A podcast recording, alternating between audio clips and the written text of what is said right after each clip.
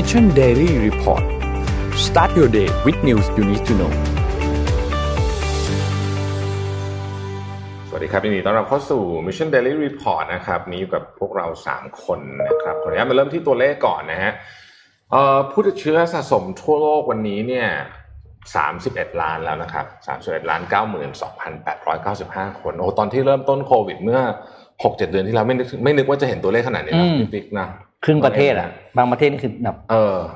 มากขนาดแต่ว่าตัวเลขผู้รักษาหายแล้วก็ค่อนข้างเยอะเช่นเดียวกันนะครับต้องดูตัวนี้ด้วยเพราะเราไม่ค่อยพูดตัวนี้กันนะแต่เดี๋ยวหลังจากนี้เราจะพยายามพูดตัวนี้เยอะขึ้นนะครับ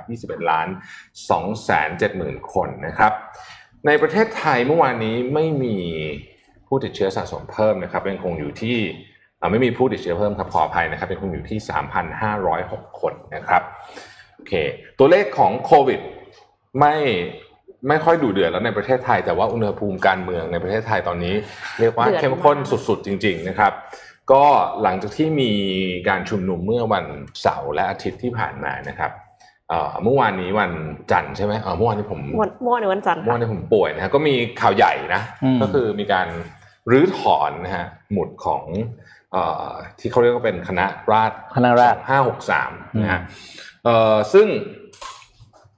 ก็ถูกถอนไปแล้วนะโดยเข้าใจว่าเป็นกทมถอนมั้งหรือใครสักคนหนึ่งที่ดูแลพื้นที่สนามหลวงก็เป็นที่พูดถึงกันในโซเชียลมีเดียอย่างมากมายแต่ผมว่าจริงๆยิ่งถอนคนยิ่งพูดถึงเยอะนะไปเขี่ยๆกลายเป็นประเด็นคนยิ่งพูดถึงเยอะนะก็เดี๋ยวเรามาติดตามเรื่องนี้กันต่อนะครับผมเชื่อว่าเดี๋ยวคงมีความเคลื่อนไหวในประเด็นนี้ให้เราได้ติดตามกันอีกพอสมควรทีเดียววันนี้ก็มีข่าวเยอะมากๆเลยนะครับเราเริ่มกันเลยดีไหมฮะเริ่มเลยครับนะครับขออนุญาตเอาสแตทขึ้นมาเลยครับวันนี้เนี่ยเรามีสแตทเยอะนะฮะแล้วก็เป็นสแตทที่ผมค่อนข้างจะสนุกสนานทีเดียววันนี้ที่เตรียมมาให้นะครับคือตอนนี้เนี่ยวันก่อนมีคนอินบ็อกซ์บอกว่า iPad มีกี่รุ่นแล้วผมก็ว่า iPad มีเยอะจริงนะฮะมีทั้ง iPad Air iPad Pro iPad Mini ก็มีนะไม่รู้เขาเลิกขายไปยังนะครับแต่ว่าทั้งหมดทั้งมวลเนี่ยถ้าพูดถึงตลาดแท็บเล็ตเนี่ยนะครับ Apple ยังเป็นเบอร์1อยู่นะฮะก็ต้องบอกว่าตลาดแท็บเล็ตเนี่ยเป็นตลาดที่ค่อนข้างมาแรงเหมือนกันในยุคในช่วงหลังๆนี้นะครับเพราะว่าถ้าเกิดว่าใครได้ใช้ iPad Pro หรือว่าแท็บเล็ตตัวท็อปของค่ายอื่นเนี่ยก็รู้สึกว่าขี้เกียจพกโน้ตบุ๊กอ่ะมันทำงานได้เกือบจะเท่าโน้ตบุ๊กแล้วเกือบเท่าแล้วใช่ภาพที่2ยังคงอยู่ที่ Apple นะครับอันนี้ก็เป็นรูปที่จริงๆข่าวนี้ก็ค่อนข้างจะนานแล้วล่ะแต่ว่ามันน่าสนใจฮะอันนี้คือจำนวนนาฬิกาที่ขายได้ในแต่ละปีอย่างที่เราทราบกันว่าอุตสาหกรรมนาฬิกาเนี่ยใหญ่ที่สุดคือที่สวิสเนาะแต่ถ้าเกิดนับเรือนเฉพาะนับนี่คือนับจำนวนเรือนนะครับไม่ได้นับมูลค่านะครับตอนนี้ Apple Watch แซงไปละ Apple Watch เนี่ยน่าจะเรียกว่าเป็นสินค้าที่เรียกได้ว่าเป็นของทีมคุกอย่างแท้จริงนะเพราะตอนสตีฟจ็อบส์ยังไม่มีใช่ไหมฮะแล้วก็เป็นของที่ประสบความสำเร็จมากปีนึงขาย30กว่าล้านเรือนนะและ Apple Watch 6เนี่ยน่าจะขายเยอะกว่านี้อีกประเด็นก็คือว่าทั้งปี2019ที่แล้วเนี่ยนะครับอุตสาหกรรมนาฬิกาของสวิสเนี่ยขายไปแค่21ล้านเรือนเท่านั้นเองแต่เปรียบเทียบแบบนี้อาจจะ misleading นิดหน่อยเพราะว่านาฬิกาสวิสเนี่ยบางเรือนมันแพงมากนะฮะบางเรือนเป็นแสนเป็นล้านหลายเป็น10ล้านก็มีแต่ว่า Apple Watch ราคาไม่ได้แพงขนาดนั้นแต่ว่าถ้าพูดถึงจำนวนที่ขายเนี่ยเราก็จะเห็นว่าคนยุคนี้เนี่ยเริ่มที่จะให้ความสำคัญกับเรื่องของสมาร์ทวอทช์มากกว่าที่จะเป็นวอทช์ที่ใส่เพื่อดูเวลาเฉยๆดูเวลาเฉยๆแล้วนะครับคือแบบดูง่ายนี่ขายปีนึง30ล้านเครื่องกำไรเครื่องละเหรียญน่ะเฉพาะตัวนี้ก็30ล้านเหรียญแล้วคิดดูก็เหมือนว่าแค่บอกขอขึ้นมาเหรียญนี่แบบ Amazing มากเก่งนะฮะ Apple Watch ถือว่าเป็นผลงานของทีมคุกอย่างแท้จริงเนาะภาพถัดไปครับอันนี้ให้ดูว่าที่สหรัฐอเมริกาเนี่ยตัวเลขออกมาน่าสนใจมากคือตัวเลข retail ที่เป็นออนไลน์นะครับ 16.1% ไตรมาสที่2เนี่ยแต่ประเด็นก็คือนี่เขาเวลาพูดถึงคำว่า retail มันต้องรวมว่าขายน้ำมันอะไรอย่างเงี้ยปั๊มน้ำมันอะไรที่แบบของที่ปกติไปซื้อออนไลน์ไม่ได้เนี่ยเข้าไปด้วยเพราะฉะนั้นแปลว่าจริงๆถ้าเกิดเป็นตัวเลข retail ในเซกเตอร์ที่เกี่ยวข้องกับการขายออนไลน์เนี่ยมันพุ่งสูงไปเยอะกว่านี้อีกนะครับอันนี้ต้องน่าสนใจนะฮะอันนี้ก็ให้ดูรายได้จากตระกูล wearable นะครับของที่ Apple ขายดีมากๆแล้วกำไรดีด้วยเนี่ยนะฮะก็คือเนี่ย Apple Watch อีกอันนึงคือ AirPods นะฮะ AirPods ในตอนออกมาเนี่ยก็โดนแซะแดกดันเละเทะเลยนะฮะจำได้ไหมฮะโอ้โหมีคนไปแซวทำนู่นทำนี่เขาเต็มหมดแต่ดูดิฮะเนี่ยเขาขายแบบอุตลุดเลยนะฮะ AirPods นี่ขายดีจริงๆนะครับ ภาพถัดมานะครับในช่วงวิกฤตโควิดเนี่ยของอย่างนึงที่ขายดีขึ้นแบบมโหฬารเลยคือวิดีโอเกมค่ะนะฮะนี่เห็นได้ดูเลยนะครับสีเหลืองนี่คือเทียบกันเดือนต่อเดือนเลยนะฮะ2019สีม่วงเห็นไหมฮะเยอะกว่าทุกเดือนและเยอะกว่าเยอะด้วยนะครับภาพถัดไปฮะตอนนี้เนี่ยเดือนสิงหาคมตัวเลขรีเทลเซลล์กลับมาละนะครับก็ตอนนี้กลับมาอยู่ในระดับใกล้เคียงกับช่วงก่อนที่จะมีโควิดนะที่สหรัฐอเมริกานะครับภาพถัดไปฮะอันนี้น่าเป็นห่วงอังกฤษเนี่ยนะฮะเดี๋ยวจะมีข่าวอะไรเล่าละเอียดๆให้ฟังแต่อังกฤษเนี่ยกำลังจะเจอโควิดรอบ2แล้วก็จะหนักด้วยนะครับอากาศที่อังกฤษกำลังจะหนาวแล้วนะฮะแล้วก็ตัวเลขผู้ติดเชื้อเนี่ยเพิ่มขึ้นอย่างเห็นได้ชัดนี่ขึ้นเป็นจรวดเลยนะฮะเพราะฉะนั้นใครที่อยู่ที่อังกฤษผมคือที่อังกฤษมีคนไทยอยู่เยอะนะครับเพราะฉะนั้นก็ต้องใช้ชีวิตด้วยความระมัดระวังด้วยนะครับอันนี้ให้ดูว่าสงครามที่ผ่านมานะครับของสหรัฐเนี่ยที่ทำตั้งแต่ยุคที่เขาไม่คำว่า War on Terror เนี่ยนะฮะก็คือตั้งแต่หลังเกิด World Trade เหตุการณ์ที่ World Trade Center เนี่ยทำให้คนที่ไปอยู่ในประเทศนั้นๆเนี่ยนะครับไม่มีบ้านอยู่เนี่ยกี่คนแล้วนะฮะหรือว่าต้องย้ายถิ่นฐานเนี่ยกี่คนแล้วประมาณ37ล้านคนจากการประมาณกันนะครับภาพถัดมานะฮะรูปนี้ก็น่าเป็นห่วงเหมือนกันคืออย่างนี้เขาให้ดูว่าตอนนี้เนี่ยนะฮะวัคซีนเนี่ยมันมีการซื้อล่วงหน้าไปแล้วนะที่ยังไม่รู้จะได้ไม่ได้เนี่ยนะฮะแต่ว่ามีการซื้อล่วงหน้าไปแล้วเนี่ย 13% ประเทศที่มีประชากร 13% ของโลกที่เป็นประเทศร่ำรวยเนี่ยตอนนี้ซื้อวัคซีนไปแล้ว 51% โควต้าทั้งหมดนะฮะที่ถูกซื้อล่วงหน้าซื้อไปเกินครึ่งแล้วซื้อไปเกินครึ่งแล้วนะครับเพราะฉะนั้นเนี่ยผมไม่แน่ใจเหมือนกันว่าเรื่องนี้ไม่ได้เห็นข่าวนะว่าประเทศไทยได้คุยกับใครหรือยังนะฮะเพราะถ้าไม่คุยต้องรีบคุยนะครับเดี๋ยวจะไม่ทันเอานะฮะอันนี้ให้ดูว่าธุรกิจอะไรที่ตอนนี้กลับมา recover เมื่อกี้ที่บอกในสหรัฐ recover เนี่ยเราอะไรที่ยังไม่ recover นะเอาไอ้ที่ recover แล้วดีกว่านะครับพวกตระกูลอุปกรณ์กีฬาพวกนี้ recover แล้วนะครับพวกทำสวนเหมือนบ้านเราเลยเนาะว่างๆทำสวนแล้วที่นู่นเนี่ยเป็นเพิ่มเติมด้วยก็คือต่อเติมบ้านด้วยเพราะว่าที่นู่นเนี่ยคนอเมริกันเนี่ยนะครับเสาร์อาทิตย์นี่เขาซ่อมบ้านเองนะฮะซ่วมเซิร์ฟอะไรนี่ซ่อมเองหมดคนที่นู่นจะทำพวก DIY นี่เก่งกว่าคนไทยเยอะมากซ่อมหลังคาอะไรแบบนี้นะเพื่อนผมทำเป็นทุกอย่างเลยนะซ่อมบ้านตีฝาผนังเทปูนทำเป็นหมดนะฮะรถยนต์ก็กลับมาแล้วพอสมควรนะครับแต่ของที่ไม่กลับมาเนี่ยก็คืออย่างเช่น department store ยังไม่กลับมาแล้วก็ที่หนักที่สุดเลยคืออันล่างสุดนะฮะ clothing คือเสื้อผ้าเนี่ยมันนะมันก็กลายเป็นของไม่จำเป็นเป็นโดยปริยายคือยังไม่เปลี่ยนก็ได้ใช้คำนี้ชุดเก่ายังใส่ได้หรือไม่ก็ที่ซื้อว่ายังใส่ไม่หมดก็ตอนนี้แหละภาพถัดมารูปนี้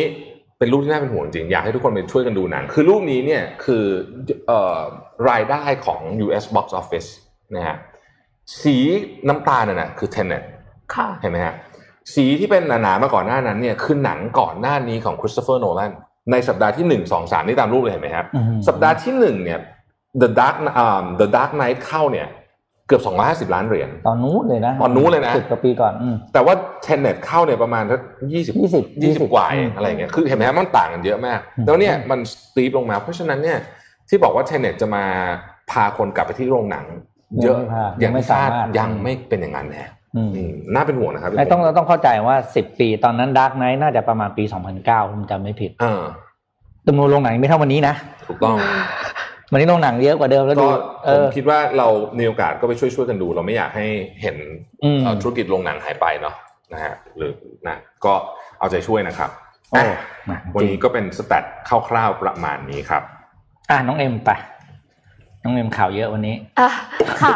เอาคลิปก่อนเลยละกันค่ะเพราะว่าไหนๆก็พูดเรื่องโควิดแล้วนะคะเราก็จะมาที่ตัวช่วยของพยาบาลนะคะในการรักษาโรคโควิดนะคะแล้วก็มีในส่วนของโรคอื่นๆด้วยเพราะว่าเป็นเรื่องของหุ่นยนต์เจาะเลือดค่ะเป็นดาวเด่นในมหกรรมอุตสาหกรรมนานาชาติจีนนะคะ CIIF ที่เพิ่งจัดที่เซี่ยงไฮ้นะคะในวันที่15ถึง19กันยายนที่ผ่านมาค่ะหุ่นยนต์เจาะเลือดตัวนี้นะคะมีจุดประสงค์หลักเพื่อต่อต้านการแพร่ระบาดของโควิดสามารถที่จะนำไปเจาะเลือดโดยที่พยาบาลไม่ต้องเข้าไปใกล้คนไข้ได้นะคะแล้วก็สามารถที่จะดีเทคเส้นเลือดได้ดีกว่าพยาบาลเพราะฉะนั้นก็เลยเหมาะสมกับการให้บริการผู้ป่วยที่มีโรคอ้วนหรือโรคมะเร็งเพราะว่าหลอดเลือดเนี่ยตรวจจับยากพอเจาะเลือดก็อาจจะต้องเจาะหลายครั้งทำให้ผู้ป่วยเนี่ยเจ็บแต่ว่า เนื่องจากความ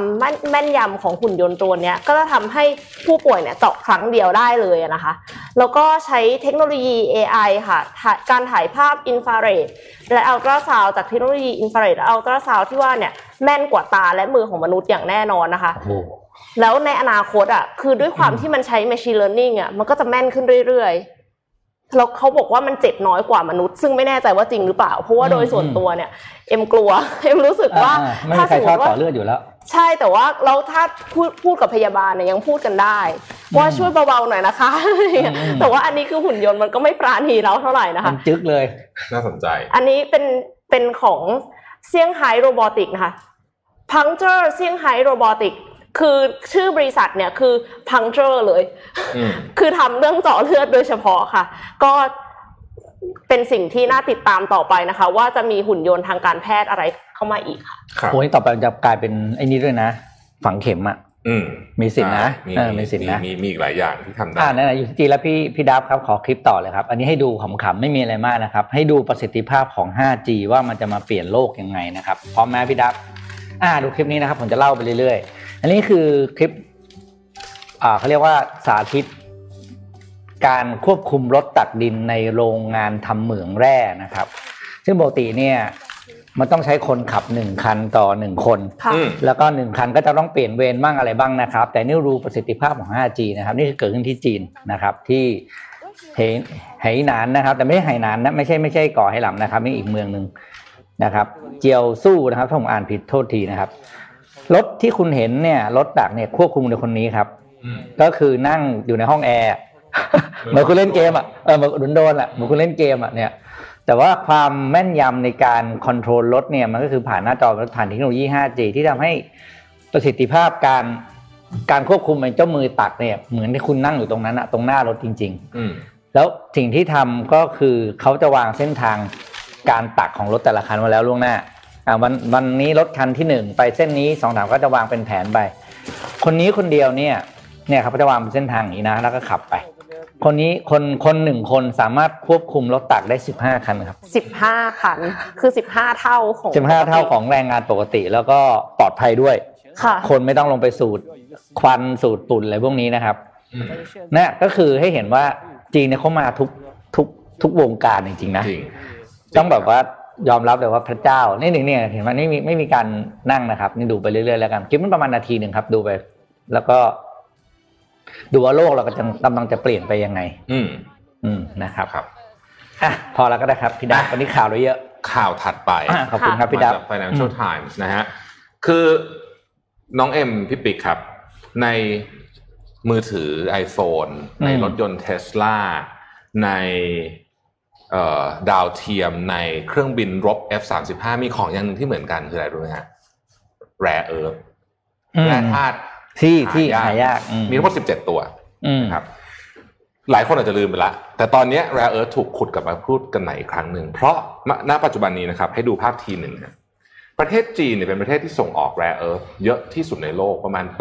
80% ของทั้งหมดและถ้าเกิดพูดในตระกูลแมกเนติกคือในชุดนี้มันจะมีแร่เอิร์ธที่อยู่ในตระกูลของแมกเนติกด้วยเนี่ยนะครับจีนเนี่ยครองตลาดเกือบหมดแล้วตอนนี้เป็นไงฮะสายการผลิตของวัตถุอุปกรณ์ไฮเทคทั้งหมดของอเมริกันเนี่ยต้องพึ่งพาแร่เอิร์ธนะนะครับคราวนี้เริ่มแล้วนี่คือเกมใหม่จำได้ไหมครับว่าตอนแรกที่มีเทรดวอร์ตอนแรกๆเลยที่เขาทะเลาะกันปุ๊บแล้วก็ทรัมป์ออกมาประกาศนู่นประกาศนี่สิจนถึงไม่ทำอะไรเลย ไปเยี่ยมเยียนเหมืองแร่เอิร์ธเท่าแค่นั้นเองนะครับหลังจากนั้นอุณหภูมิก็โทนดาวน์กันทันทีเพราะว่าเรื่องนี้สำคัญมากคำถามก็คือแร่เอิร์ธเนี่ยมันหายากจริงไหมคำตอบคือจริงมันไม่ได้หายากขนาดนั้นนะครับเพียงแต่ว่ามันกระจัดกระจายเพราะฉะนั้นเวลามันกระจัดกระจายเนี่ยเวลาเราทำเหมืองอ่ะมันต้องอยู่ที่เดียวกันถูกไหมถ้าเกิดมันกระจัดกระจายอยู่เนี่ยมันก็ไม่คุ้มในการลงทุนนะครับอีกเรื่องนึงก็คือว่านอกจากมันกระจัดกระจายแล้วเนี่ยขออภัยนี่พูดรัวมากมันยังเป็นอุตสาหกรรมที่สร้างส่งผลกระทบต่อสิ่งแวดล้อมเยอะมากพูดง่ายๆคือว่าพอมันส่งผลกระทบสิ่งแวดล้อมเยอะเนี่ยมันก็เลยมีต้นทุนในการขุดเจาะมันขึ้นมาจากพื้นดินเนี่ยเยอะมากๆนะครับแล้วก็ที่สำคัญกว่านั้นก็คือว่ามันเป็นของที่ very technical ในนี้เขาเขียนไว้เลยบอกว่าจริงๆที่เท็กซัสก็มีบริษัท Rare Earth นะแต่ว่ามันเป็นของที่ต้องลงทุนเป็น10 ปีใช้เงินเป็นพันล้านเหรียญแล้วไม่รู้จะคุ้มหรือเปล่า คือความเสี่ยงสูงมาก return rate มีโอกาสที่จะต่ำนะครับดังนั้นตอนนี้สิ่งที่สหรัฐทำคือกระทรวงกลาโหมเลยนะฮะอันนี้ไม่ใช่กระทรวงอื่นนะฮะกระทรวงกลาโหมเนี่ยกระโดดเข้ามาเรื่องนี้เลยสนับสนุนเงินให้กับบริษัทเอกชนไปทำ rare earth นะครับในเท็กซัสในอะไรแบบนี้เนี่ยเพราะเขารู้แล้วว่าเขาเองเนี่ยไม่สามารถพึ่งพาแบบนี้เพราะถ้าเกิดวันนึงเกิดสงครามกันขึ้นมาจริงๆเนี่ยนะครับ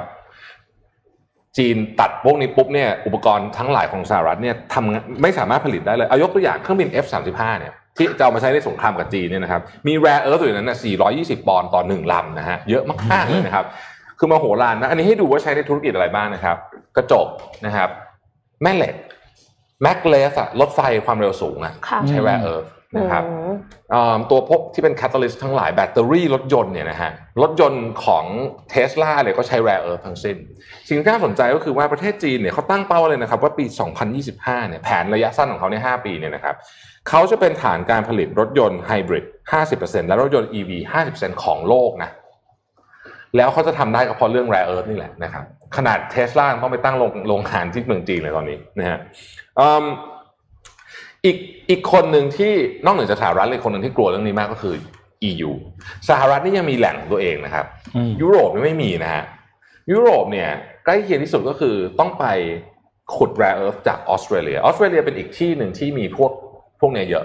ตั้งแต่ทองจนถึงแร่ธาตุต่างๆแต่ออสเตรเลียเองเนี่ยก็มีกฎหมายที่ค่อนข้างเข้มงวดเพราะฉะนั้นต้นทุนเนี่ยจะแพงมากเวลาไปทำเขาบอกว่าต้นทุนในประเทศสมมติว่าต้องไปทำที่ประเทศอย่างออสเตรเลียเนี่ยมันมีโอกาสที่ต้นทุนในการขุด rare earth บางอย่างเนี่ยจะแพงกว่าการซื้อจากจีนเนี่ยถึง5เท่าแล้วอีกเกมนึงที่จีนเล่นได้เขาบอกว่าสิ่งเขาเรียกว่าเป็น Saudi Oil Trick เหมือนกับที่ซาอุดิอาระเบียเคยทำก็คือว่าพวกคุณมาตั้งบริษัทใช่ไหมทำrare earth ใช่ไหมเราดั้มราคาเลยเพราะว่าเราของเยอะให้พวกมันเจ๊งไปเราค่อยขึ้นราคากลับมาใหม่ทำได้นะฮะทำได้เพราะฉะนั้นเนี่ยในบทความของ Financial Times ซึ่งต้องบอกก่อนว่านี่คือบทความจากสำนักข่าวตะวันตก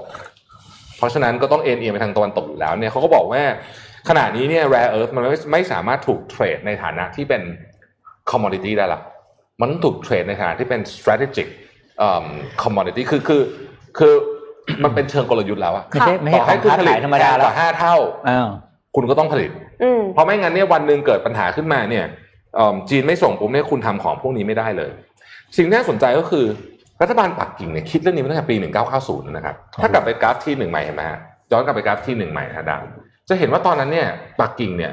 รัฐบาลจีนเนี่ยมีส่วนแบ่งการตลาดในเรื่องของ rare earth น้อยมากนะประมาณสัก 10% เองแต่เขาคิดอยู่แล้วว่าเรื่องนี้มันต้องมาเขารู้แล้วว่าอุตสาหกรรมอิเล็กทรอนิกส์มันต้องโตและมันต้องโตด้วยไอ้เรื่องนี้แหละไม่มี rare earth มันโตไม่ได้นะฮะตอนนี้ก็เลยกลายเป็นว่าประเด็นนี้เป็นประเด็นที่ต้องถูกจับตาอีกเรื่องนึงในความขัดแย้งระหว่างจีนกับสหรัฐอัปเดตเรื่องความขัดแย้งวันจีนสหรัฐนิดหนึ่งหลายคนรู้สึกว่าเอ๊ะมันจะไปได้ถึงไหนนะครับวันก่อนผมฟังนักวิเคราะห์ท่านหนึ่งนะจาก Bloomberg เขาบอกว่ามันมีโอกาสจะเกิดสงครามจริงๆได้เหมือนกันนะตอนนี้นะครับเพราะว่าความตึงเครียดเนี่ยมันสูงมากแล้วก็มันมีโอกาสจริงๆที่จะเกิดแล้วมีโอกาสที่จะเกิดคือเขาบอกว่าน้อยแต่มันมีโอกาสที่จะเกิดในระยะช่วงก่อนเลือกตั้งนี่แหละนะฮะตอนนี้กลายเป็นสำคัญกว่าน้ำมันอีกนะน้ำมันธรรมดาเลยเดี๋ยวจะเล่าให้ฟังว่าน้ำมันเนี่ยมันมีบทความอันนึงที่วันนี้ผมหยิบมาของ The Economist เดี๋ยวเล่าให้ฟังว่า The Economist เขาตั้งคำถามนะว่ามันหมดยุคของน้ำมันหรือยังก่อนจะไปต่อขออนุญาตข่าวนี้นิดนึงครับมีข่าวเรื่องอยากเล่าข่าวสแกนโดลให้จบเลยตอนครึ่งเช้าครึ่งก่อน 7:30 น. Deloitte ครับ Deloitte เนี่ยเพิ่งถูกสั่งปรับเงิน21ล้านปอนด์นะฮะคดีนี้มันคดีเก่ามากนะคดีนี้ตั้งแต่ปี2011คือตอนนั้นเนี่ยDeloitte เนี่ยเข้าไปออดิตบริษัทชื่อ Autonomy นะครับแล้วตอนหลังเนี่ยก็มีการซื้อไปโดย HP มูลค่า 8,800 ล้านเหรียญสหรัฐแล้วปรากฏว่างบอ่ะไม่ถูกต้องนะฮะก็ Deloitte ก็ถูกฟ้องนะครับที่ศาลนะครับแล้วก็บอกว่าเนี่ย Deloitte ผู้บริหารของ Autonomy บริษัทที่ Deloitte ไปตรวจสอบนี่นะครับซึ่งเป็นบริษัทที่อยู่ใน FTSE 100 นะเป็นบริษัทใหญ่นะครับชื่อว่า Mike Lynch เนี่ย CEO เนี่ยนะครับก็สนิทกับพาร์ทเนอร์ของ Deloitte มากเป็นพิเศษก็เลยเหมือนกับทำเหมือนกับเขาสรุปว่าเลยมีดีลพิเศษให้นะครับตอนนี้คุณMike Lynch จะติดคุกไปแล้วนะฮะแล้วก็ Deloitte เองก็แพ้คดีนี้ Deloitte สู้คดีนี้มา9 ปี นะครับ Deloitte สู้คดีนี้มา9ปีแล้วก็จบลงที่ต้องปรับถูกปรับนะครับ21ล้านปอนด์นะฮะแล้วก็ผู้บริหารก็โดนไม่ให้เขาเรียกว่าอะไรอ่ะไปทำงานที่ไหนแบนตัดสิทธิ์ทางการไม่ใช่เหมือนกับตัดสิทธิ์ทางการเมืองคือไม่ให้ตรวจสอบบัญชีอีกนะครับทีนี้น่าสนใจว่าไอ้คดีเนี้ยเล็กกว่าคดีของวายคาร์ดเยอะมากเลยนะฮะ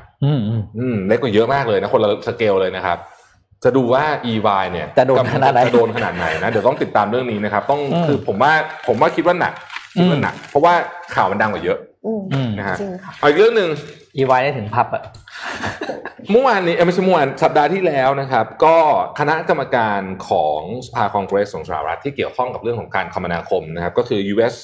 House of Representative Transport Committee เนี่ยนะครับสรุปเรื่องของ Boeing 737 Max ออกมาแล้วนะฮะ Boeing 737 Max ที่ย้อนความไปนิดนึงนะฮะคือมันตก2ครั้งติดกันในเวลา5เดือนEthiopian Airlines กับLion Air ของอินโดนีเซียเนี่ยนะครับเล่าอย่างนี้ก่อนนะฮะคือสอบสวนทั้งหมด17เดือนนะครับมีเอกสารทั้งหมดเนี่ย 600,000 หน้านะฮะ 600,000 หน้านะครับเยอะมากเลยนะครับสรุปแบบนี้เลยครับผมขออนุญาตอ่านเพราะว่าเดี๋ยวจะต้องใช้คำว่าเดี๋ยวความหมายมันจะผิดนะครับเขาบอกว่าBoeing เนี่ยทำผิดอย่างร้ายแรงใช้คำว่า disturbing pattern of technical miscalculation and troubling management misjudgment made by Boeing ก็คือทำผิดอย่างร้ายแรงจริงๆนะครับทำผิดอย่างร้ายแรงเรื่องอะไรคือมันมีสิ่งที่เรียกว่าเป็นอุปกรณ์ชิ้นหนึ่งนะฮะที่เขาเรียกว่าเป็น anti stall system stall ก็คือคงจะหมายถึงเวลาหัวมันเชิดขึ้นนะอันนี้มันก็กดหัวลงนะฮะระบบนี้เป็นระบบที่อัตโนมัติประเด็นก็คือว่า Boeing เนี่ยนะครับก็เหมือนกับไปล็อบบี้เจ้าหน้าที่ FAA ซึ่งถูกกล่าวโทษในเคสนี้ด้วยเนี่ยว่าไอ้อุปกรณ์ anti stall system เนี่ยไม่ได้เป็น safety critical เมื่อมันไม่ได้เป็น safety critical คือมันไม่ได้มีความสำคัญต่อความปลอดภัยอย่างร้ายแรงอย่างมากมายเนี่ยนะครับสิ่งที่เกิดขึ้นก็คือบางทีกัปตันไม่รู้ด้วยซ้ำว่ามีระบบนี้อยู่จนกระทั่งมันทำงานแล้วด้วยซ้ำเพราะมันไม่ได้เป็น safety critical นะครับนั่นก็เลยทำให้เกิดเหตุการณ์นี้ขึ้นสรุปเนี่ยทั้ง FAA ทั้ง Boeing ทั้งอะไรเนี่ยโดนหมดแต่ว่า Boeing โดนหนักที่สุดนะครับซึ่งพอสรุปมันเป็นแบบนี้แล้วเนี่ยก็ยังไม่รู้ว่า Boeing 737 Max จะได้บินอีกหรือเปล่าหรือจะมีใครกล้าบินหรือเปล่าด้วยซ้ำนะฮะต้องติดตามกันต่อไปแต่ว่าก่อนหน้านี้ก็คือสั่งกราวกันหลายประเทศมากเลยเนี่ยก็กราวกันมาจนถึงนี่แหละฮะ10กว่าเดือนปีกว่าแล้วเนี่ยยังไม่ได้บินเลยนะครับ Boeing 737แล้วก็มาเจอเรื่องโควิดอีกเนี่ยก็ทำให้ Boeing เนี่ยหนักนะคืออ้วมบอกจะถามว่าคุณคาเฟ่เนโร่บอกว่าต่อจากนี้จะเป็นช่วงโกยเงินของ Airbus ถ้าเกิดมีคนกลับมาซื้อเครื่องบินก่อนนะคือตอนนี้ยังไม่มีใครสั่งซื้อเครื่องบิน Airbus ก็หนักพอสมควรทีเดียวนะฮะหนักพอสมควรทีเดียวไปข่าวสั้นๆของข้าว 7:30 น.นะครับวันนี้พี่ปิ๊กมีนี่ใช่มั้ยLuckin มหากาพย์มหากาพย์เดี๋ยวเอา P1 ก่อนครับ P1 P2 ครับข่าวไปดูราคาหุ้นของ HSBC นะครับก็สัปดาห์ที่ผ่านมานะครับทำจุดต่ำสุดในรอบ25ปีนะครับเมื่อวันจันทร์ที่ผ่านมาเพราะว่าเหตุผลก็คือนักลงทุนเนี่ยไม่ค่อยปลื้มกับข่าวที่ออกมาระงับการจ่ายปันผลนะครับโดยหุ้นเมื่อราคาหุ้นของ HSBC เมื่อวันจันทร์เนี่ยปิดลงมา 5.3% เลยนะเหลือแค่ประมาณ 29 ถึง 30 เหรียญอยู่ประมาณนี้นะครับซึ่งเป็นราคาที่ต่ำสุดตั้งแต่ปี1995นะฮะเอาไปดูนี่คือท็อป10แบงค์ของโลกนะครับแล้วดูว่าใครอ่วมที่สุดนะอันดับ1คือเวลฟาโก้นะครับที่หนักของอังกฤษใช่มั้ยเวลฟาโก้ของอังกฤษอเมริกาแล้วครับอันที่2คือ HSBC นี่แหละครับคือดูราคาหุ้นที่ตกลงในช่วงปี2020นะคือเนี่ยหนักกว่าเพื่อนเลยนะครับเพราะว่ามันจะมีเรื่องฮ่องกงนะคือมีหลายสาเหตุมาก HSBC ปีนี้นี่คือเรียกว่ากระสุนตกอย่างแท้จริงประกาศตัดเรียกว่า performance ไม่ดีมีประกาศเลิกจ้างงานไปแล้ว 35,000 กว่าตำแหน่งมีผลประกอบการที่ไม่ดีทั้งในยุโรปและอเมริกานะครับก็เลยเป็นสาเหตุที่ว่าเอามาประกาศระงับปันผลราคาหุ้นก็ร่วงกราวอย่างที่เห็นครับแบงก์ก็หนักเนาะมีโอ้โหแบงก์ก็หนักเพราะเดี๋ยวต้องตั้งสำรองหนี้สูงอีกเพียบเลยยังไม่จบเรื่องอย่างนี้มหากาพย์มากอีกนานนี่แค่เพิ่งเริ่มก่อนเข้า7โมงครึ่งเมื่อกี้มีคนทักเรื่องนี้ขึ้นมาแล้วผมกำลังจะอ่านข่าวนี้พอดีเลยนะครับก็คือข่าวของนิโคล่าครับบริษัทรถยนต์ไฟฟ้านะขอภาพ T5 มาหน่อยเผื่อใครลืมแล้วว่านิโคล่าคือใครนะครับคือบริษัทที่ ดูแล้วให้มีแววว่าจะมาเป็นคู่แข่งกับ Tesla ได้นะครับเมื่อวานนี้นะครับเทรเวอร์มิลตันซึ่งเป็นประธานกรรมการ Executive Chairman นะครับก็ลาออกนะฮะลาออกเพราะว่ามีข่าวว่าและข่าวว่าคงจะต้องเป็นความจริงเพราะว่าถึงขั้นทำให้ประธานกรรมการลาออกว่านิโคล่าเนี่ยให้ข้อมูลกับนักลงทุนผิดเพี้ยนไปพูดง่ายก็คือโอเวอร์ไปอ่ะนะฮะคือให้ข้อมูลโอเวอร์ไปนะครับก็มีความคล้ายกับอลิซาเบธโฮมที่เทรานอสมากเลยนะ อารมณ์ประมาณนั้นเลยนะครับยังไม่รู้เรื่องใหญ่ขนาดไหนเพราะว่ารายละเอียดของข่าวเนี่ยยังออกมาไม่เยอะแต่สิ่งที่สำคัญก็คือว่าสิ่งที่เขาเอาว่าโม้ไปเนี่ยนะครับแล้วมันยังไม่เกิดขึ้นจริงเนี่ยก็คือความพร้อมของเทคโนโลยีของนิโคล่านะครับแล้วก็สิ่งที่สำคัญก็คือจำนวนในความในบรรดาเทคโนโลยีทั้งหมดอะมีอะไรที่ตัวเองเป็นเจ้าของมันเป็น patent บ้างซึ่งบอกเยอะเกินความเป็นจริงไปนะครับตอนนี้ก็ความแตกออกมาแล้วแล้วก็หลังจากนี้ก็เชื่อว่าเดี๋ยวยาวแน่เรื่องนี้ยังไม่จบรู้สึกปีนี้จะเป็นปีแห่งสแกนดัลจริงๆนะครับผมไม่แน่ใจว่านิโคล่าเนี่ย SoftBank เขาไปถือหุ้นมันเขาไปถือตัวถ้าถืออีกนี่แกต้องบอกว่าเป็นคอมพานีออฟเดอะเยียร์นะฮะคอมพานีออฟเดอะเยียร์จริงๆนะฮะไปทุกที่จริงๆโอ้ตายแล้วเป็นออฟเดอะเยียร์แต่ในทางที่ไม่ดีนะคะเนาะไปทุกที่จริงๆนะอ้าวนี่ 7:30 เลยแล้วกันเนาะพอดีเลยมาเจ็ดโมงครึ่งโดยน้องเอ็มนะครับค่ะขอภาพขึ้นเลยค่ะเมื่อวานนี้นะคะ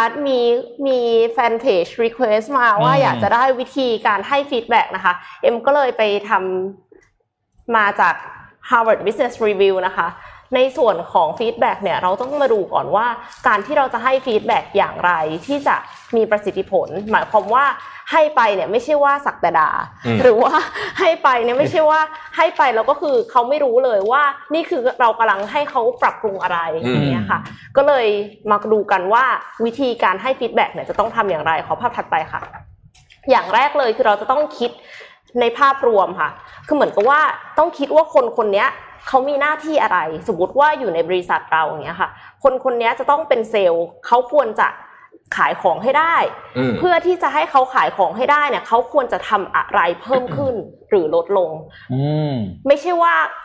คิดแค่ว่าเขาทำสิ่งนี้แล้วมันถูกใจเราหรือไม่ถูกใจเราแล้วก็ฟีดแบ็กเขาแต่คือเหมือนกับคิดว่า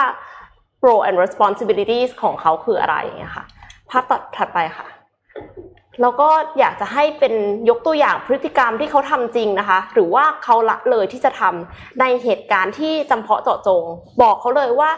เมื่อวานนี้ตอนที่กำลังพบปะลูกค้าอยู่เกิดอะไรขึ้นเป็นต้นนะคะคือไม่ใช่กรณีพูดทั่วๆไปลอยๆอ่ะแล้วเหมือนเปรียบเทียบไปเรื่อยๆอย่างเงี้ยค่ะเขาก็จะไม่เข้าใจว่าตกลงหมายถึงอะไรหมายถึงตอนไหนแล้วเขาก็จะไม่ยอมรับเขาก็จะดีเฟนส์ตัวเองถัดไปค่ะเน้นข้อที่เกิดขึ้นนะคะเป็นข้อเท็จจริงไม่ใช่ความคิดเห็นแล้วก็หลีกเลี่ยงการให้ความจำกัดความเองเช่นบอกว่านิสัยไม่ดีหรือว่าบอกว่า micromanage หรือบอกว่าself center เนี่ยค่ะบอกไปเลยว่าคนบอกว่าคุณเนี่ยมีพฤติกรรมแบบนี้ทำให้ใครรู้สึกอย่างไรหรือทำให้ใครรู้สึกอย่างไรนะคะถัดไปค่ะแล้วก็ถ้าจะให้ดีนะคะคือหลายๆครั้งเนี่ยการฟีดแบ็กเนี่ยพอได้ยินว่ามาฟีดแบ็กกันรู้สึกไงคะพี่ปิ๊กละกูโดนละกูโดนละอะไรเงี้ยเนกาทีฟแน่นอนนะคะแต่ว่าจริงๆแล้วเนี่ยการให้ฟีดแบ็กเนี่ยควรจะให้ทั้งโพซิทีฟและเนกาทีฟสิ่งที่ควรปรับปรุงเนี่ยก็ต้องบอกเพื่อที่จะให้มีการพัฒนาแต่สิ่งที่ทำได้ดีก็ควรจะบอกเช่นกันค่ะเพราะว่าจะได้ให้กำลังใจแล้วก็สนับสนุนให้ทำต่อไปนะคะไม่ใช่ว่าพอพูดแบบนี้ก็คือกลายเป็นว่าเสียความรู้สึกไปเลยเหมือนกับว่าอะไรก็ไม่ดีไม่มีอะไรดีเลยนะคะก็ควรจะให้ทั้ง positive และ negative ค่ะต่อไปค่ะอยากจะให้โฟกัสที่ pattern นะคะคนเราเนี่ยมักจะจำสิ่งที่เกิดขึ้นล่าสุดได้มากกว่า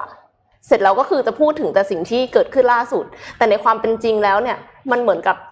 มันอาจจะเป็นมีบางอย่างที่เป็นนิสัยของเขาอะค่ะเกิดหลายครั้งแล้วเราก็ต้องมองหาแพทเทิร์นแล้วเราก็จะได้ลดอคติบางทีเหมือนกับมันเป็นความผิดพลาดครั้งเดียวแล้วเราไปคิดว่าอุ้ยเขานิสัยไม่ดีเขาทำแบบนี้เพราะว่าเขาเจตนาไม่ดีมันอาจจะเป็นภาวะหนึ่งของเขาชั่วคราวก็ได้ค่ะถัดไปค่ะอยากจะให้บอกด้วยว่าสิ่งที่ทำอะค่ะมันส่งผลอย่างไรต่อใครบ้าง คือถ้าเขาทำไปแล้วเสร็จแล้วเราหงุดหงิดอยู่คนเดียวแต่มันไม่ได้ส่งผลกับบริษัทเลยบางทีก็อาจจะไม่ต้องให้ฟีดแบ็กก็ได้จริงไหมคะเราอาจจะต้องปรับทัศนคติตัวเองหรือเปล่าคือไม่ว่าจะเป็นด้านบวกหรือด้านลบเวลาชมก็เหมือนกันค่ะอย่าชมว่าแบบทำได้ดีนะจบอย่างเงี้ยค่ะก็คือมันก็จะยากที่จะเข้าใจว่าตกลงส่วนที่ทำได้ดีคืออะไรบ้างแล้วเขาก็จะได้จัดลำดับความสำคัญเทียบกับการกระทำอื่นๆด้วยสมมุติว่าเขาอาจจะใช้เวลานานมากเลยในการไปรีเสิร์ชข้อมูลอย่างนึงมาแต่ปรากฏว่าการรีเสิร์ชข้อมูลอันเนี้ยมันไม่ได้ส่งผลต่อเซลล์แต่ว่าการไปพบปะลูกค้าบ่อยๆอาจจะส่งผลต่อเซลล์มากกว่ารีเสิร์ชข้อมูลลึกก็ดีพบปะลูกค้าบ่อยๆก็ดีแต่ทั้ง2อย่างก็ใช้เวลาทั้งคู่ถ้าเราบอกเขาได้ว่าอะไรกันแน่ที่ส่งผลต่อสิ่งที่เราต้องการเนี่ยเขาก็จะได้รู้ว่าเขาจะ prioritize อย่างไรค่ะครับค่ะต่อมาก็คือเป็นเรื่องของการ prioritize นะคะสมมุติว่าเราให้ฟีดแบ็กคนนึงไปแล้วเรารู้สึกว่าคนเนี้ยไม่ฟิตกับองค์กรละกัน okay. ก็เลยกลายเป็นว่าเราบอกเขาไปเลยว่าแก้ไปเลยค่ะ37อย่างโอ้โหแก้37อย่างแก้อย่างเดียวก็ยากแล้วนะคะใช่คือแค่ปรับเอาเรื่องสำคัญก่อนเปลี่ยนแปลงเพียงอย่างเดียวเนี่ยก็ยากมากๆแล้วเพราะฉะนั้นอย่าคาดหวังให้ผู้รับฟีดแบคสามารถปรับปรุงหลายๆอย่างในเวลาเดียวกันได้เลือกแค่ 1-2 อย่างที่จำเป็นแล้วก็เร่งด่วนที่สุดเท่านั้นค่ะทีนี้มากันที่ขั้นตอนบ้างค่ะขั้นตอนแรกเลยนะคะขอให้พูดกับเขาไปเลยค่ะว่าขอเวลาให้ฟีดแบ็กหรือว่าคุยดีบรีฟงานกันเพื่อที่เขาจะได้เตรียมตัวเตรียมใจแล้วอย่างน้อยการหายใจเข้ามาก่อนคือจะดีจะดีหรือจะไม่ดีก็คือเตรียมตัวเตรียมใจมาแล้วนะคะคืออย่ามาอย่างนี้มานี่พี่มีเรื่องคุยด้วยโอ้โหคือจริงๆผมแนะนำว่าควรจะเป็นทุกเดือนไปเลยนะมีสเกดูเลยใช่ไหมครับใช่ก็เป็นคือเป็นปกติอ่ะคือมาก็ไม่ได้รู้สึกไม่รู้สึกอะไรก็คือมันก็งานปกติเวลามีตติ้งปกติอันนึงครับค่ะต่อมาค่ะก็คือพูดตัวอย่างที่เกิดขึ้นจริงนะคะชัดเจนเจาะจงไม่ใช่ว่าเอาความเห็นหรือความรู้สึกของเรามาพูดนะคะไม่อย่าไปเลเบลเขาว่าเขาเป็นอย่างไรค่ะต่อไปค่ะ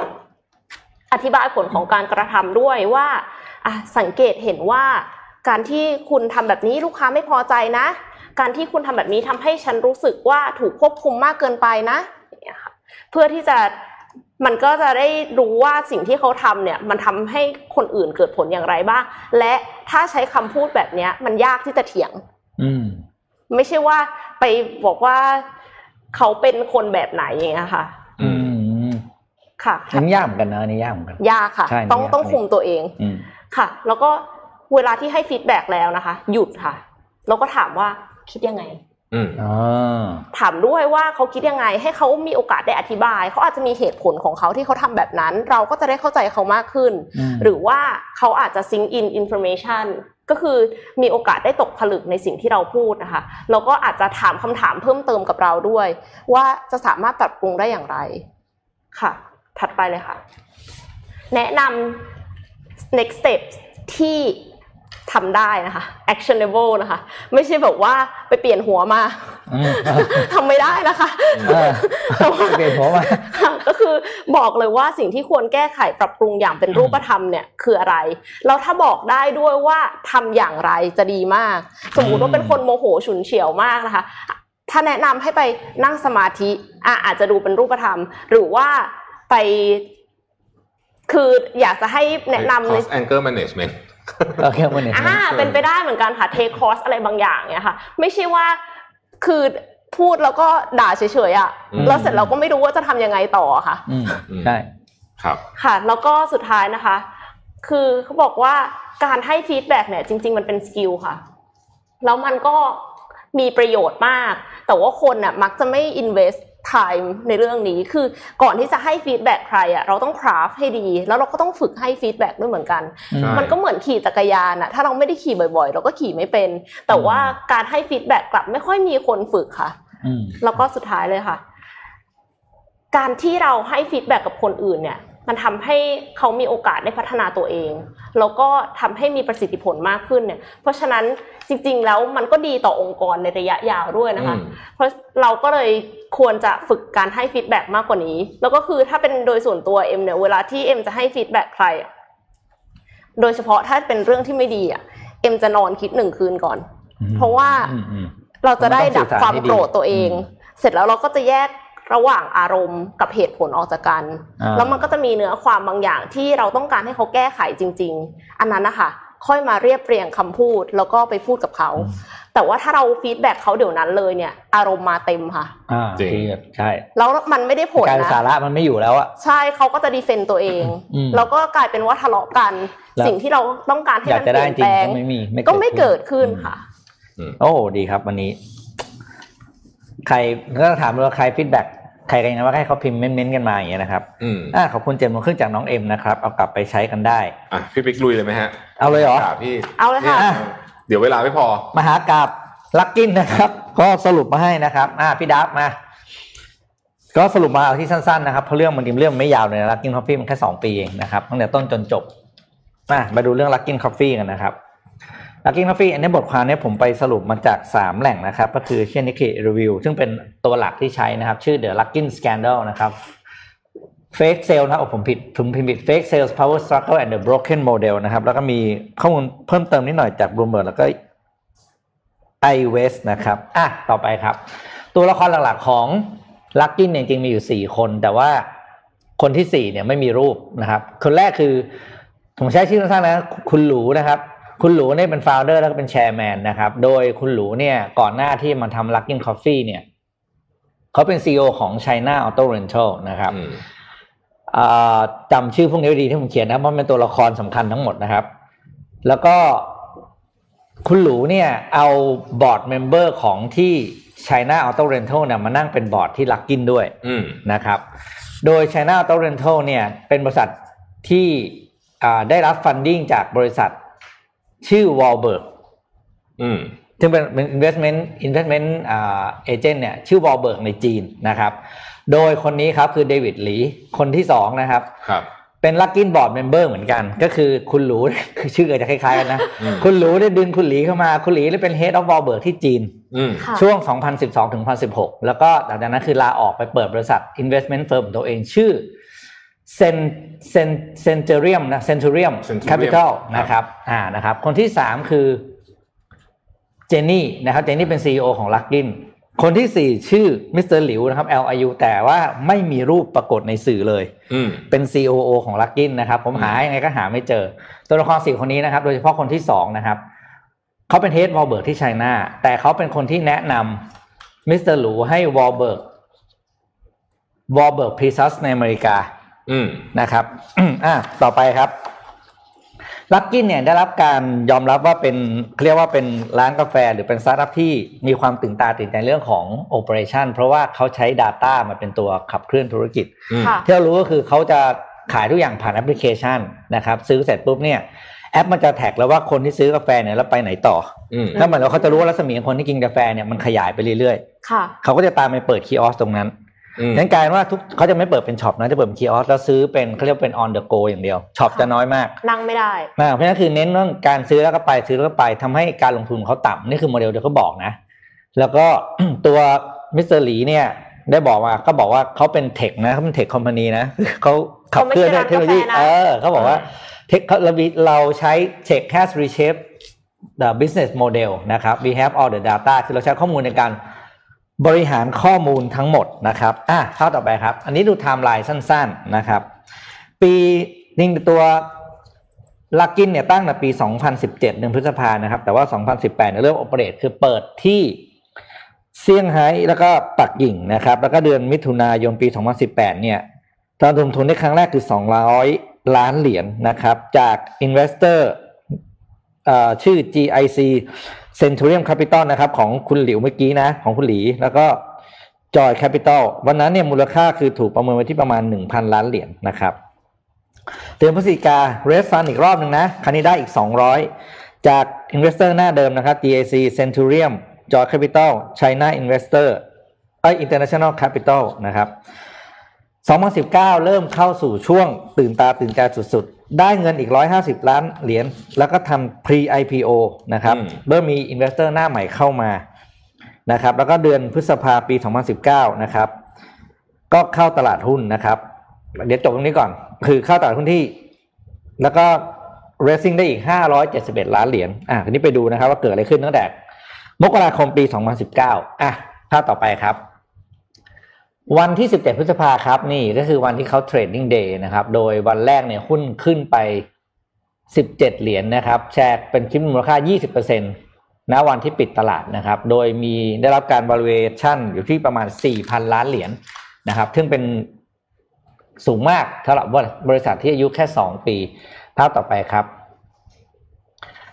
ทีนี้ สิ่งที่เกิดขึ้นก็คือในควอเตอร์แรกหลังจากที่เข้าตลาดขาดทุนนะครับขาดทุนเลย550ล้านอยู่หรือประมาณ78ล้านเหรียญสหรัฐนะครับโดยผู้บริหารก็บอกมาว่าเนี่ยมันเป็นปีของเนี่ยลูน่าแล้วก็ให้ผลไปตอนลงทุนยังเชื่อครับยังรู้สึกว่ามันยังโอเคอยู่แต่คนหนึ่งที่ไม่เชื่อคือ Warburg Pincus นักลงทุนที่หลิวเขาแนะนำให้รู้จักเนี่ยที่เป็น Warburg ของสหรัฐเนี่ยนะครับไม่ลงทุนด้วยนะครับแต่ขณะที่นักลงทุนคนอื่นเช่น BlackRock Fidelity สิงคโปร์ JAC ทุกคนยังเชื่อแล้วก็ลงทุนอยู่นะครับรวมถึง Centurium Capital ด้วยก็ลงกับเขาด้วยนะครับดูต่อว่าลงเพราะอะไรนะไปภาพต่อไปครับหลังจากนั้นเนี่ย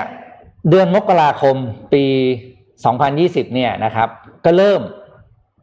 เรียกว่าคือ raise fund ได้อีกรอบนึงนะครั้งนี้รอบใหญ่สุดเลย865ล้านเหรียญ นะครับซึ่งเป็นครั้งที่ใหญ่สุดตั้งแต่ raise fund มาแต่สิ่งที่เกิดขึ้นคืออะไรครับเซนทูเรียมไม่ลงทุนเพิ่มนะครับคราวนี้เริ่มหยุดละแต่คนอื่นยังลุยอยู่นะครับคือเพราะว่ายังเชื่ออยู่แล้วก็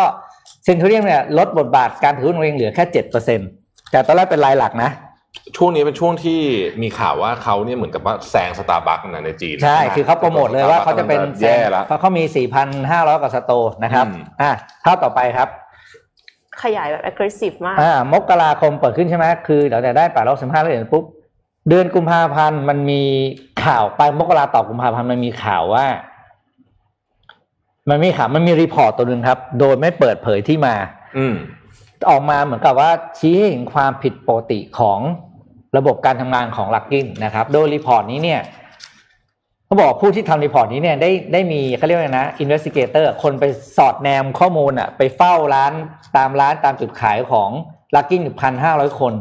มีการเรคคอร์ดวิดีโอไปมากกว่า 11,000 ชั่วโมงรวมถึงการเขาเรียกว่าไปเก็บใบเสร็จอ่ะ 26,000 ใบนะมาประมวลผลเป็นข้อมูลเพื่อดูว่าข้อมูลการขายเนี่ยจริงหรือเปล่านะครับภาพต่อไปนะครับรีพอร์ตเนี่ยได้บอกว่าอันนี้พีคเริ่มพีคแล้วนะครับความมันเริ่มแตกตอนนี้นะครับก็คือของที่ขายเนี่ยในควอเตอร์ที่3กับควอเตอร์ที่4เนี่ยนะครับมีการแจ้งยอดขายมากขึ้นเป็น69จนถึง 88% ใน2ควอเตอร์ของปี2019ราคาขายแจ้งไว้สูงกว่าจริง 12% นอกจากนั้นเนี่ยของที่เป็นเขาเรียกว่าเป็น non coffee item นะครับก็มีการตั้งราคาหรือว่าแจ้งยอดขายสูงขึ้นเนี่ย400เท่า400% นะครับก็คือ4เท่าโทษทีนะครับรวมถึงเรื่องของการแจ้งบัญชีให้ดูว่าขาดทุนเนี่ยมากเกินจริงมา 28% คือข้อมูลจะเต็มหมดเลยฟีดมาเต็มหมดแล้วว่าโอ้โหมันทำอะไรผิดพลาดเยอะหมดเรียกว่าเคลียร์ไปตรงไหนก็เจอนะครับมาภาพต่อไปที่สำคัญอันนี้พีคสุดครับทำไมยอดขายของLuckinถึงดูสูงมากแล้วนิกิกับเชลลิวถึงใช้คำว่า broken model Luckin Coffee เนี่ยมียอดขายต่อแก้วที่เยอะมากและดูว่าราคาต่อแก้วมันต่ำเพราะว่าเขาใช้วิธีการขายวอลเชอร์ครับวอลเชอร์เนี่ยวอลเชอร์กาแฟนะนึกถึงแหลมเกตอ่ะคล้ายๆแหลมเกตเลยไม่รู้เขาใครเรียนงานจากใครวอลเชอร์เนี่ยนะครับขายเขาเรียกว่า10ล้านวอลเชอร์ขายกาแฟไป10ล้านถ้วยโดยวอลเชอร์ใบนึงเนี่ยกาแฟประมาณ 134,000 เหรียญสหรัฐนะครับโดยขายกับบริษัทต่างๆซึ่งมีผู้บริหารมีความผูกพันและเกี่ยวข้องกับผู้บริหารของ Luckin ทั้งนั้นเลยแล้วก็ขายไอ้วอลเชอร์มูลค่า 134,000 เหรียญเนี่ยนะครับไปขายมากกว่า100รายการนะครับในช่วงครึ่งปีหลังของปี2019ซึ่งอันเนี้ย Wall Street Journal เป็นคนรีพอร์ตตรงนี้ให้ข้อมูลตรงนี้ออกมาตรงกันนะครับรวมถึงเรื่อง มีการเขาเรียกว่านี่ภาพต่อไปครับภาพต่อไปแล้วมีการเบิกเขาเรียกเบิกกาแฟออกมาไม่ตรงกับยอดขายที่แจ้งคือกาแฟคือนึกออกว่ามันไม่ตรงกับมันมั่วไงยอดขายมันว่ายอดกาแฟที่เบิกมาควรจะขายได้100แก้วมันแจ้งขาย 1,000 แก้วเนี่ยคือแล้วก็แบบว่า มีการไม่เขาเรียกว่าตั้งชื่อพนักงานปลอมชื่อมิสซิสเหลียงนะครับไอ้ตรงกลางนะผู้ที่ทำเรื่องของกระบวนการจัดซื้อวัตถุดิบเข้ามาเนี่ยทำ transaction จัดซื้อปลอม140ล้านเหรียญ ครบถ้วนครบกระบวนการคือเรียกว่าทำอะไรได้ทำหมดเรียกว่าแผนกไหนนี่คือสุดๆและนี่นางเอกของเรามาแล้วครับผมยังไม่พูดชื่อนางเอกเลยใช่ไหมคุณเขียนเสียถ้าผมอ่านชื่อผิดขอโทษจริงๆนะ CEO เป็นคน approve การจ่ายเงินทั้งหมดที่คุณมิสซิสเหลียงเมื่อกี้ทำปลอมขึ้นมาโดย approve การจ่ายเงินด้วยตัวเองและไม่ให้ CFO รับรู้คือ CFO เป็นคนนอกเป็นฝรั่งคนเดียวที่อยู่ในลักกี้แล้วไม่รู้เรื่องอะไรเลยในนี้คือแบบผมมองเป็นมหากาพย์นะครับคือบอก all transaction เนี่ย are not seen by CFO นะครับภาพต่อไปนี่มาแล้วจนท้ายสุดวันที่2เมษายนนะครับลักกินก็ออกมายอมรับว่ามีการปกปิดแล้วก็บิดเบือนข้อมูลทางการขายนะครับแล้วก็วันเดียวเนี่ยทำให้ราคาหุ้นของเขาเนี่ยตกลงมาเหลือแค่ 4.9 จาก 26.6 นะครับแล้วก็หลังจากนั้นก็คือเข้าสู่กระบวนการที่พวกเราทราบข่าวกันนั่นคือโดนไต่สวนนะครับแล้วก็โอ้โหเรียกว่าทัวร์ลงอ่ะทุกอย่างนะครับแล้วก็12พฤษภาคมนะครับผู้บริหารทั้งหมดถูกปลดออกนะครับโดนเทอร์มิเนทน่าจะเป็นทั้ง CEO อะไรนะบอร์ดคุณหลิวอะไรต่างๆนะครับโดนถอดชื่อออกจากคณะผู้บริหารนะครับภาพต่อไปนะครับแล้วก็ ปัจจุบันนี้นี่คือสรุปมาแล้วคร่าวๆนะครับเพราะว่าทุกอย่างอยู่ในกระบวนการทางศาลนะครับก็คือมีการปลอมแปลงยอดขายโดยละประมาณ300ล้านเหรียญสหรัฐนะครับแล้วก็ปลอมแปลงค่าใช้จ่ายเกินจริงกว่า189ล้านเหรียญนะครับภาพต่อไปน่าจะสุดท้ายละเขาบอกฝากทิ้งท้ายไว้นะครับว่ากรณีของ Luckin Coffee เป็นหนึ่งสตาร์ทอัพที่บอกว่าเติบโตเพราะความโลภของคนจริงนะก็มันคำหนึ่งที่ผมเชื่อมาตลอดก็คือไม่มีการโกงทั้งไหนไม่มีเจตนาที่ไม่ได้เกิดขึ้นโดยเจตนาเพราะฉะนั้นเนี่ยเป็นขบวนการจริงเกี่ยวกับทุกชั้นทุกแผนกเอี่ยวหมดแล้วครับก็ใครจะลงทุนสตาร์ทอัพที่โตไวๆนะครับก็ระมัดระวังนะครับคุณรู้ไหมว่าใครเป็นคนตรวจสอบบัญชีของลักกิ้นรู้ป่ะ EY งานเข้าแน่แต่นี้เขาพอยต์ประเด็นว่าเขาเห็นเราว่ามันมีความผิดปกติซึ่งไม่เหมือนกับกรณีไม่เหมือนกันอันนี้จะเบากว่าแต่ว่าคือตอนนี้ผมว่าบรรดาบริษัทตรวจสอบบัญชีทั้งหลายเนี่ยจะต้องเป็นปีที่หนักเขาถูกมีสแกนโดลเยอะจริงๆปีนี้นะเมื่อมันรวมๆอยู่ในปีขอสแกนโดลอีกสักอันนึงได้ไหมเอาให้พอมาให้สุด M มาค่ะ M 1.1 ค่ะDeutsche Bank นะคะมีธุรกรรมที่น่าสงสัยค่ะกว่า1ล้านล้านเหรียญสหรัฐนะคะในเอกสารที่รั่วออกมานะคะของ FinCEN หรือ Financial Crimes Enforcement Network ของสหรัฐอเมริกาพบว่า Deutsche Bank และธนาคารยักษ์ใหญ่ระดับโลกอีกหลายแห่งรวมถึง JP Morgan, Standard Charter และ HSBC นะคะตามในกราฟเลยนะคะมีธุรกรรมที่ไม่โปร่งใสค่ะระหว่างปี1999ถึง2017เป็นจำนวนเงินรวมถึง2ล้านล้านเหรียญสหรัฐแล้วถ้าพี่ปิ๊กเห็นนะคะ Deutsche Bank เนี่ยค่ะมาแรงมากนะคะรับหน้ามากเลยนะคะแล้วก็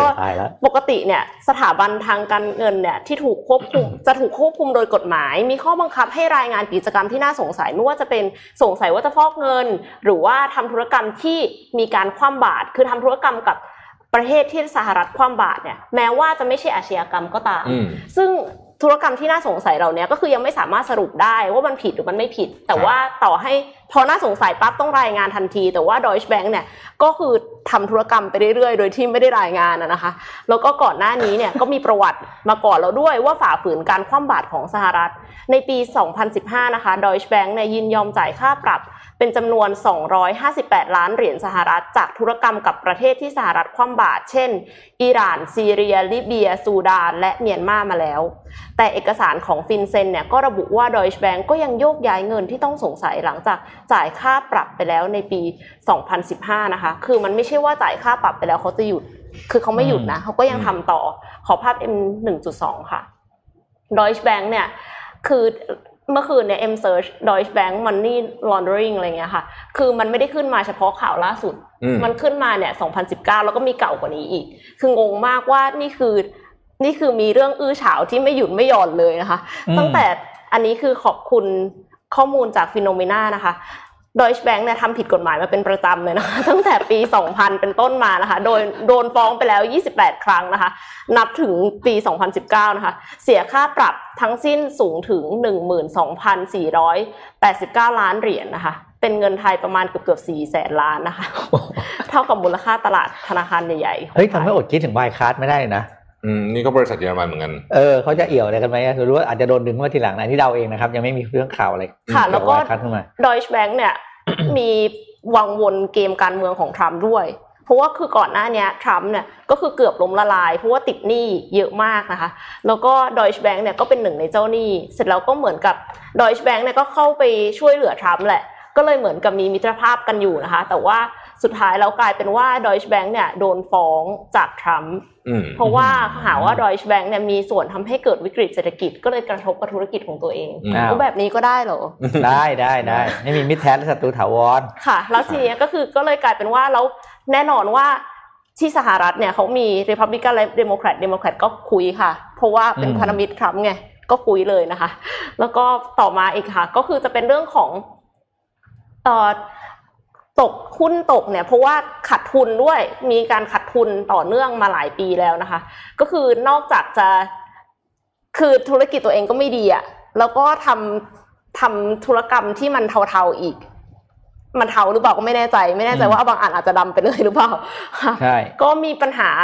เรื้อรังรอบด้านนะคะมาตั้งแต่ปี 2008 ค่ะทั้งการแข่งขันที่สูงขึ้นนะคะส่วนแบ่งการตลาดที่ลดลงก็คือทุกท่านก็คงทราบดีอยู่แล้วว่า Commercial Bank มันก็คือลำบากขึ้นเรื่อยๆนะคะมันมี Ant Group มีอะไรเข้ามาเป็น player มากมายแล้วก็เลยไม่แน่ใจว่าตกลง Deutsche Bank ซึ่งเคยเป็นธนาคารที่มีความมั่นคงมากดังมากของเยอรมันนะคะจะLehman Brothers ต่อไปหรือเปล่าtoo big to fail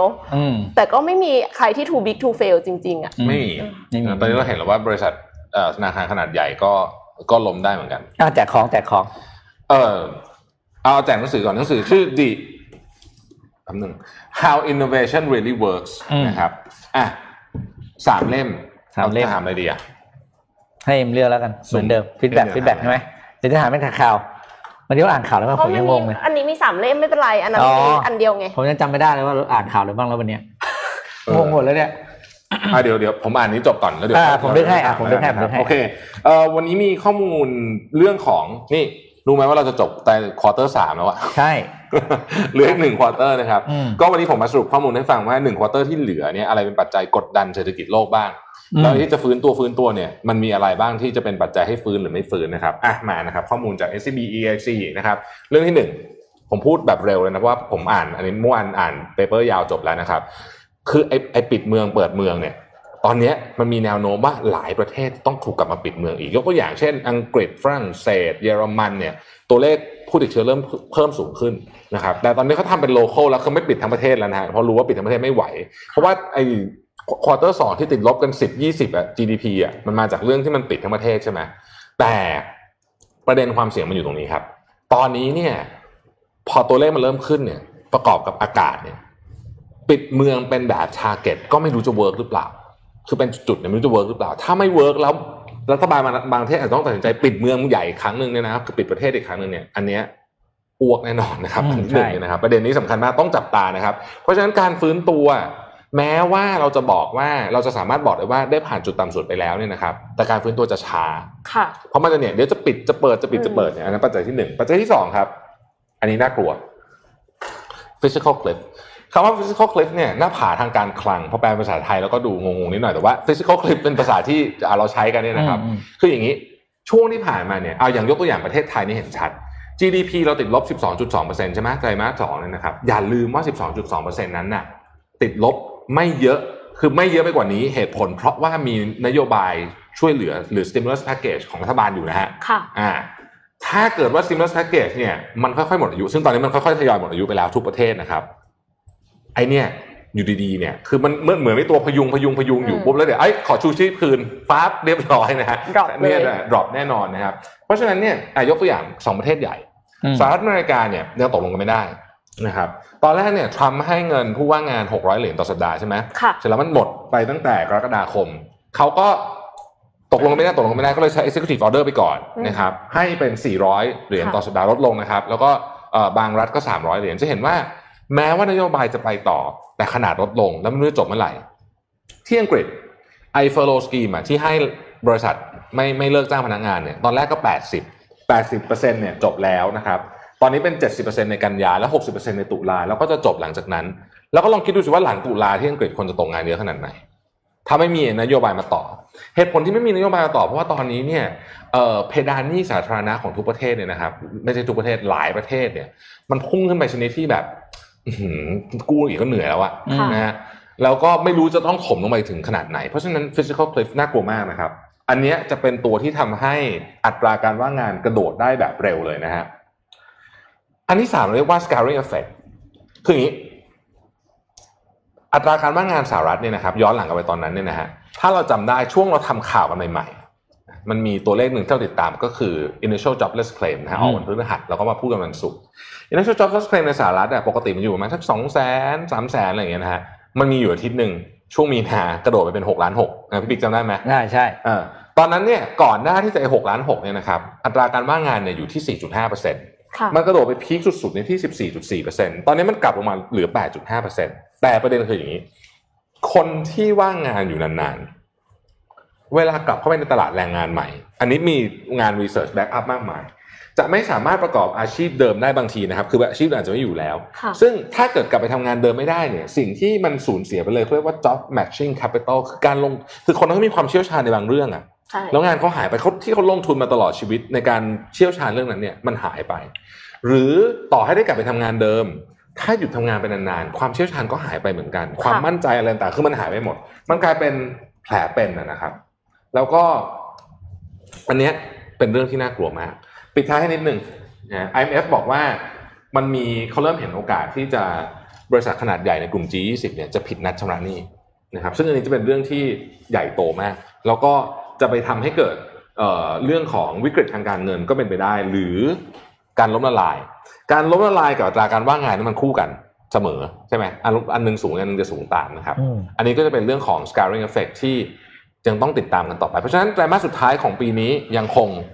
ดุเดือดแน่นอนนะครับผมคิดว่าเดี๋ยวเราจะต้องตั้งชื่อปี2020ให้ในนิยามของแต่ละคนตอนจบว่าปีนี้เรียกว่าอะไรดีเนาะให้นิยามมันดีนะจะให้นิยามว่าอะไรดีปีนี้ไม่มีอะไรผมมันต้องเป็นการฉลองปีใหม่ที่แบบฝืดอะฝืดสุดๆเลยอะปีนี้ฝืดผมคิดคำถามออกแล้วสำหรับหนังสือ3เล่มนี้นะครับ Rare Earth มีกี่อัน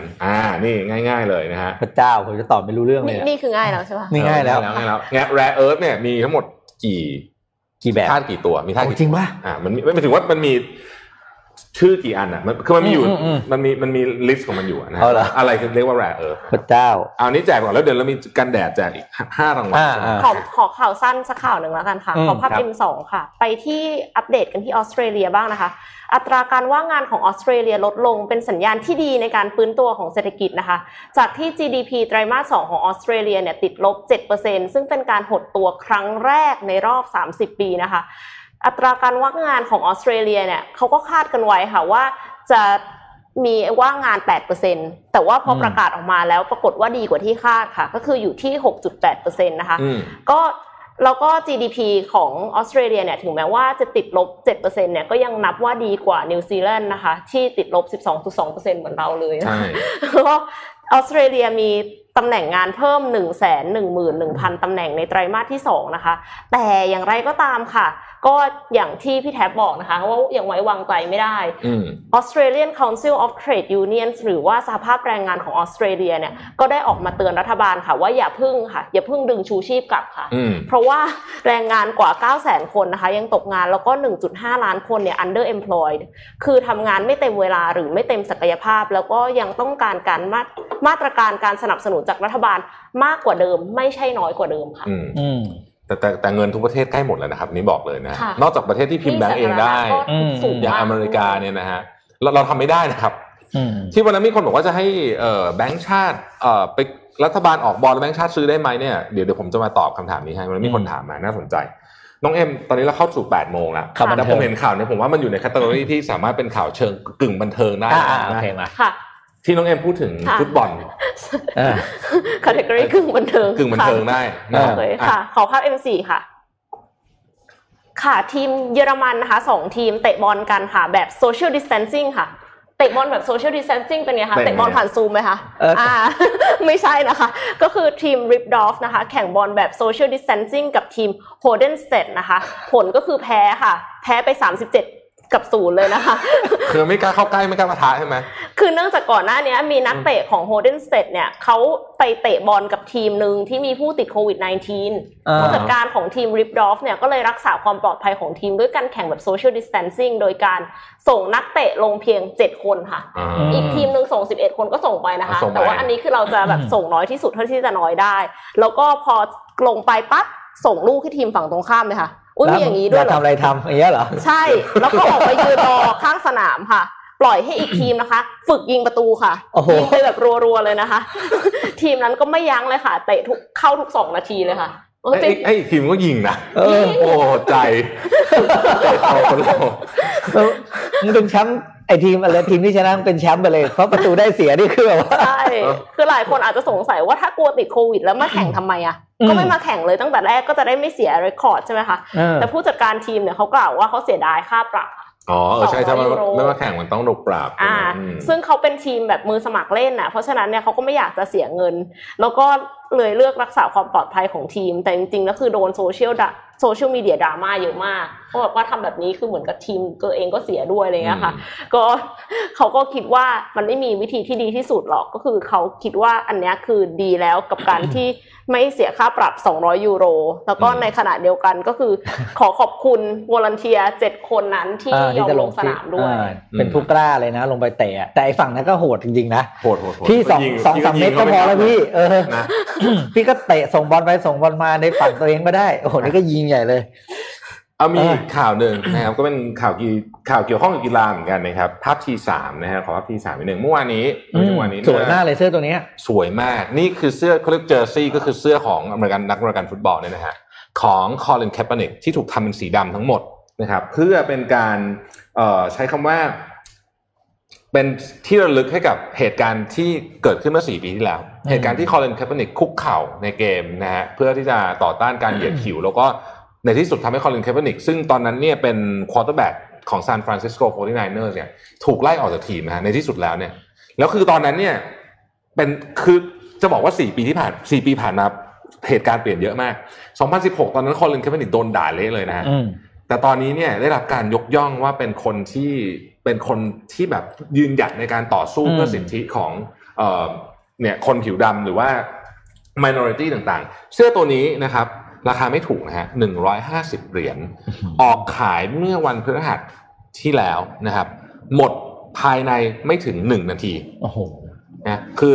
ออกขายในเว็บ Nike แล้วก็หมดภายในไม่ถึง1นาทีตอนนี้นี่เป็นของที่คนอยากได้มากๆสวยมากนะฮะแล้วก็เบอร์7นี่ก็จะเป็นตำนานเลยป่ะตลอดไป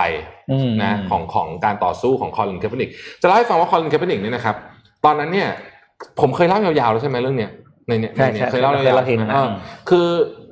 Nike เนี่ยเป็นแบรนด์เดียวนะที่ยืนหยัดอยู่ข้างเขานะฮะแล้ววันนี้ Nike ก็เป็นแบรนด์เดียวที่สามารถพูดอะไรแบบนี้ได้ว่าแบบเขาเนี่ยต่อสู้เพื่อสิทธิ